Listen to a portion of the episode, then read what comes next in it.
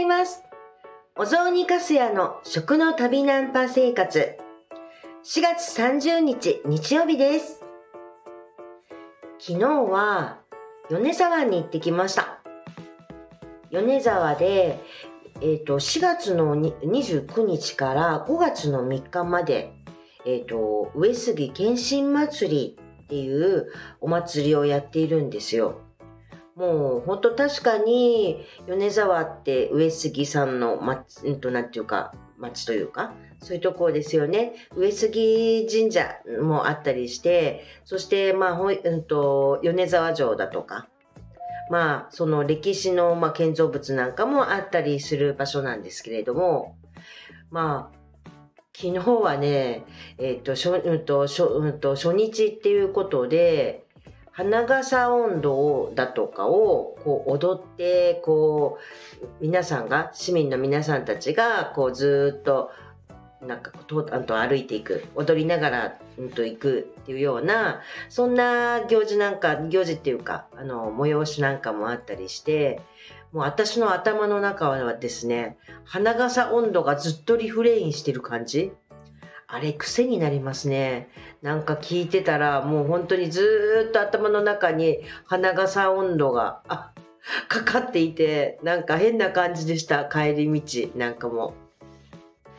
まあせっかくですねえっ、と米沢に行ったんで米沢のあのまあ郷土料理みたいなものを食べようかなって思ってそれで食べてきました。なんか米沢っていうと、あの、今私たちが、まあ、全国的になんていうか有名っていうのは、米沢牛、まあ、牛肉ですよね。そのイメージが、まあ、非常に、あの、強かったりするんですけれども、もちろん、本当に牛さん、米沢牛の、あの、いろいろ、牛、うんと、焼肉だとか、それだとか、いろんなすき焼きだとか、いろんなそういうものもお土産物にもいっぱいありますし、多いんですよ。でも、ここでちょっと、お仕事仲間からも紹介されていた、えっ、と、塩引き鮭。まあ、塩引き寿司なんですね。塩引き寿司が、えっと、米沢ではよく食べられてるんだよっていう風に紹介してもらっていたので、それを食べようって思いました。いや、私、塩引きっていうとイコールで、もう新潟の村上っていう感じのイメージなわけですよ。塩引き鮭が、あうんと有名ですよね。村上の方で。あの、お正月前に一本、あの、鮭が、うんと家から吊るされている感じ塩引きの加工された。そのイメージが非常に強いんですけど、ああ、でも考えてみたら、村上と米沢全然近いなと思って、車で行ったら大した距離でもないんですよ。大した距離っていうか時間がかかるわけでもない感じなので、なるほどと思って、おそらく多分村上あたりからあの運ばれてきたんじゃないかなって思うんですよね、米沢の方に。そう、米沢っていうところは盆地なもんですから、お魚さんっていうのはもうあの鮮魚の状態ではちょっと昔は厳しかった。っていうことで、もう私も昨日、あの、えっ、と、米沢の中を、のいろいろ土産物だとかいろんなものをずっとじあのぐるぐる見て回っていたんですけれども売られているものっていうか昔から食べられていたものとしては棒だらの煮付けだとか鯉の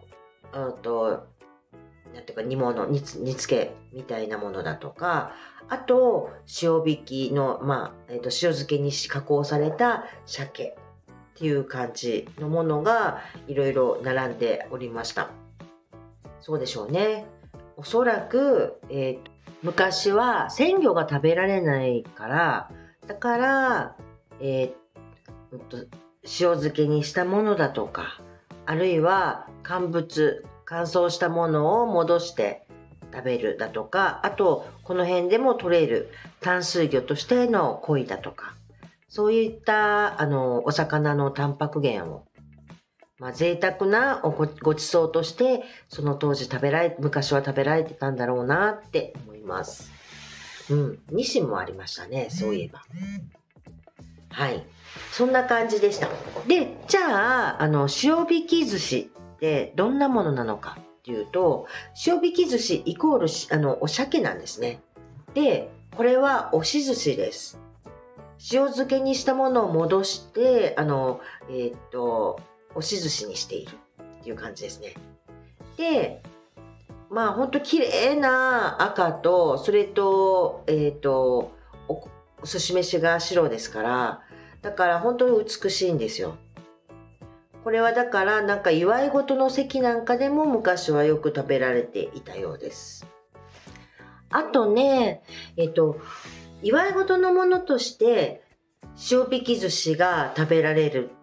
っていうことに対してですね、普段、普段の食べ物として、もう本当ね、さすが米沢だなっていうふうに感じたんですが、建物のを使った加工品なんかも実は結構いろいろ、え、ー、と、お土産屋さんのところで売られていまし。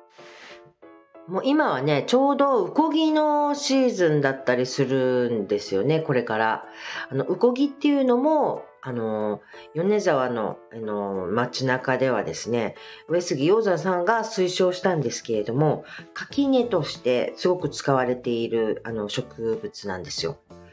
垣根なんですけれども、こいつがね、美味しく食べられるんですね。特に初夏の頃。まあ、これからですね、6月とか、まあ、こ今、5、6、7ぐらいの間っていうのが美味しく食べられる時なんですけれども、そんなものをあの、家の垣根に使いなさいっていうふうに、あの、提案したわけですよ。いざいざ本当に何も食べるものがなくなった時にも、これは食べられるからってことなんですね。そんな感じ、それだとか、あるいは、ひょう、ひょうっていうものの、あの、えっ、ー、と、干したものを使った煮物だとか、そういうものなんかもありました。そう、家庭物っていうものがあるんですよ。もうね、これ実を言うと話すとめちゃくちゃ長いんです。まあ、私、家庭物っていう書物というか、それ、もう心から愛してるもんですからね。だから、ものすごく話が長くなっちゃうんで、これ今話し始めて、もう今実を言うと一回、あの、収録し始めちゃったんですけど、途中で切りました。もうこれ明日に回します。明日に回します。ちょっと長くなりすぎちゃうんで。ちゅうことで、今日は中途半端な感じなんですけれども、まあ日曜日ですから。まあいいですよね。まあ明日また聞いてくださいな。